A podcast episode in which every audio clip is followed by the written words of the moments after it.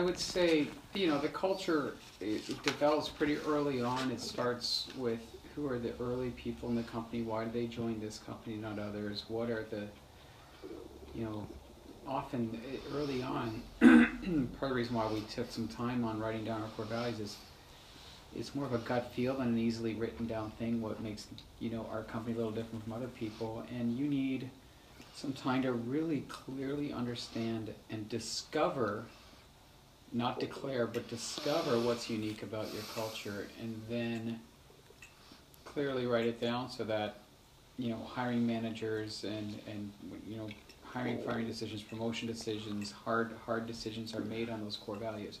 I feel like some companies declare their core values really early, and it's akin to like asking a six year old what they want to do professionally when they grow up. They're just too young to know themselves really often to, to, to say here's here's my passion, here's and here are my strengths and, and here's what makes me me. Um, so so for us we we um, we discovered this about ourselves that like any company can say well we value integrity, we value you know, putting the customer first, and those are things are true for New Relic. But that's said by so many companies, it's pretty hard. You, you, you couldn't look at statements like that and say which company it means. But our core values, we think, do kind of uniquely reflect who we are. And we, we said we're bold, we're passionate, we're authentic, we're accountable, and we're connected. And, and if you meet someone like Andrew or someone like Bruno, I, I, you know, you, you kind of get those get those kinds of sense of the type of people they are and, and how we act in New Relic. The way that I see it articulated, some of the things that you talk about on stage about um, the type of business that you want to be and the type of business that you want to offer, and you string it together in a in a flow of sentences that sound like a matter of fact rather than an aspiration. Mm. And and that, to my mind, gives it authenticity, which sounds a bit weird, mm. but that's that's what I hear. It's like, oh, th- th- this isn't this isn't Lew aspiring to something. This is Lew making a statement of fact about what's going on with this company, and what you as a customer mean to me, which is very very different. Well, I feel like um, I appreciate that. I no, no. I mean, it's it's like hmm, because you don't often. I mean, you know the BS that's in this game, right? it is, and I think it, we've got a bit of. I think we've got a bit of an allergic reaction to it. I think that's the core of authenticity. Is authenticity is authenticity comes from a, a, a place of comfort with who you are and who you aren't, and being okay with that reality and therefore not feeling the need to overrepresent, to be overly boastful, to kind of. Um, you can sense inauthenticity because usually it's the folks that are just making you know wild big claims and um, and humans are good at kind of telling that and it's kind of become the expected mode of communication in you know at trade shows and for you know enterprise software companies and all this stuff it's, and um, um, but we, I don't know. We found like the best people we've hired um, have all been kind of comfortable with who they are, mm-hmm. um, and and recognize there are moments when everybody, myself included, lose that sense of authenticity, and so often it's like the environment you're in. Like sometimes for me, anyway, it's harder for me to be authentic if I feel like I'm just overwhelmed and out of touch or uh, uh, with with the environment I'm in, and and that was you know more common for me when I was younger, when I was more just less comfortable with who I was as a person. But we want to create an environment where people can feel like they're being their true selves and they're respected and admired and supported and loved for who they are, um, and and so therefore it's it's it, they're they're more comfortable being their authentic selves, mm-hmm. um, and it breeds this kind of. Um, so and that's true even though this is your second yeah. major tilt at running a company, yeah?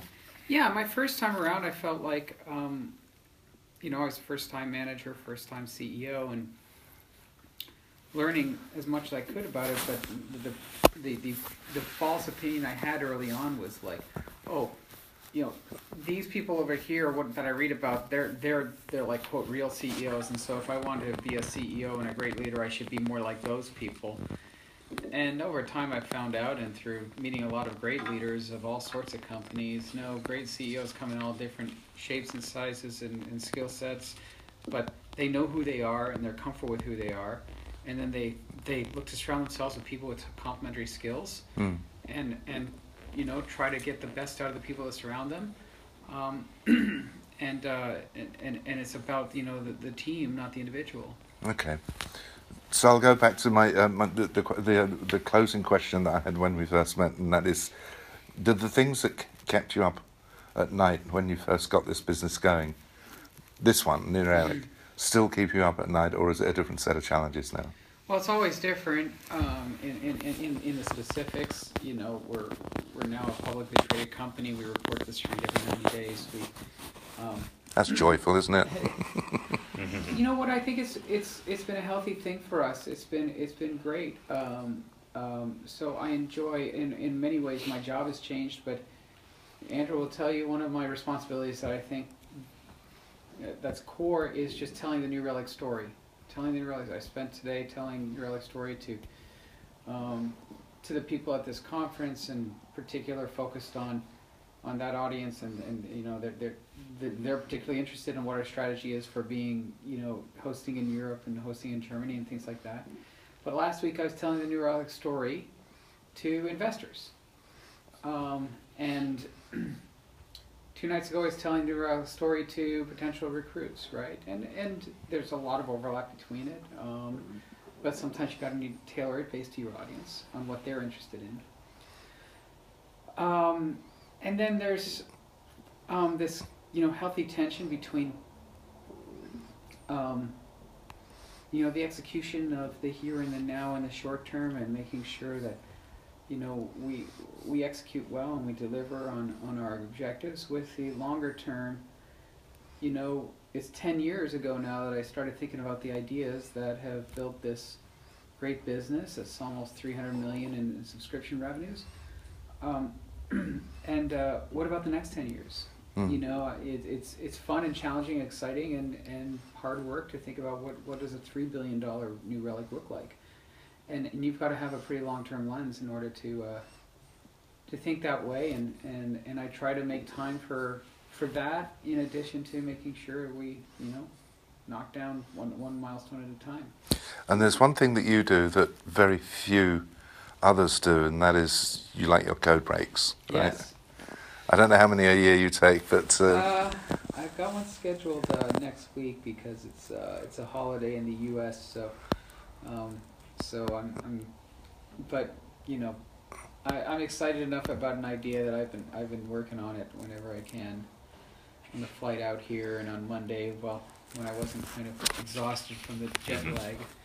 So so I'm I'm definitely in an idea, kind of mode, and these things come and go, right? You know.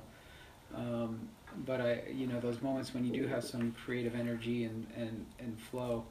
Um, and that and that's the way that you kind of let me put words in your mouth on this one. That's the way that you kind of almost cleanse yourself, if you will, of the of, yeah, the, well, I of, mean, the, of the I, rest I, of the I, I stuff. would say I re-energize myself, Okay. and I feel like I reconnect with you know the joy that got us excited about this in the beginning, right? You know, I was watching um, in the U.S. The, the the Golden State Warriors won um, the basketball championship, and you know, a lot of people don't like the Warriors if you're not from the Bay Area because they won so much they became. I know. But but their coach, I love their coaches. I read it. Fantastic. you know his his whole mindset before they, they started the game he said don't forget the joy play joyfully Mm, you know and find that balance between the joy and the discipline mm, right because there is discipline and hard work but like when you were a kid Mm. picking up basketball was for the joy of the game too mm, mm. And uh, i feel like that's the, the way we ought to think about building our business um, Okay. gotta find the joy in it. And if you know what, you get so easily lost in it.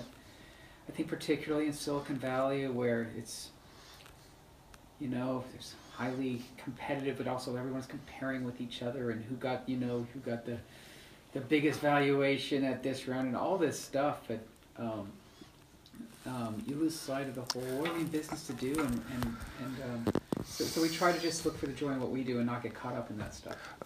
all of that stuff that you're talking about was all of the all of the reasons and more why while I was out in the US I didn't live there because I just knew that you could get sucked into this thing that would eat you up if you're not real careful. It can be a machine. I mean, there's there's a there's a dual edged sword. I mean, w- w- you know, I can't think of any other city I'd rather have found a New Relic in than San Francisco. The creative energy and the talent and the excitement and the and the venture funding min- mindset and the whole Mm. thought process of what could go right instead of what could go wrong. Mm. They say what could go right. Mm, mm. Um, so those are all wonderful things, um, but it also needs to be tempered with a whole. Because of that, there is this like almost. It's kind of like when when I drive through Hollywood. Every other billboard I see in Hollywood is a new TV show coming out this week, as if the only thing people do all day is watch movies and TV. Right. If you look at Hollywood or, or LA billboards, every single one of them is like some new TV show on some cable channel I've never heard of.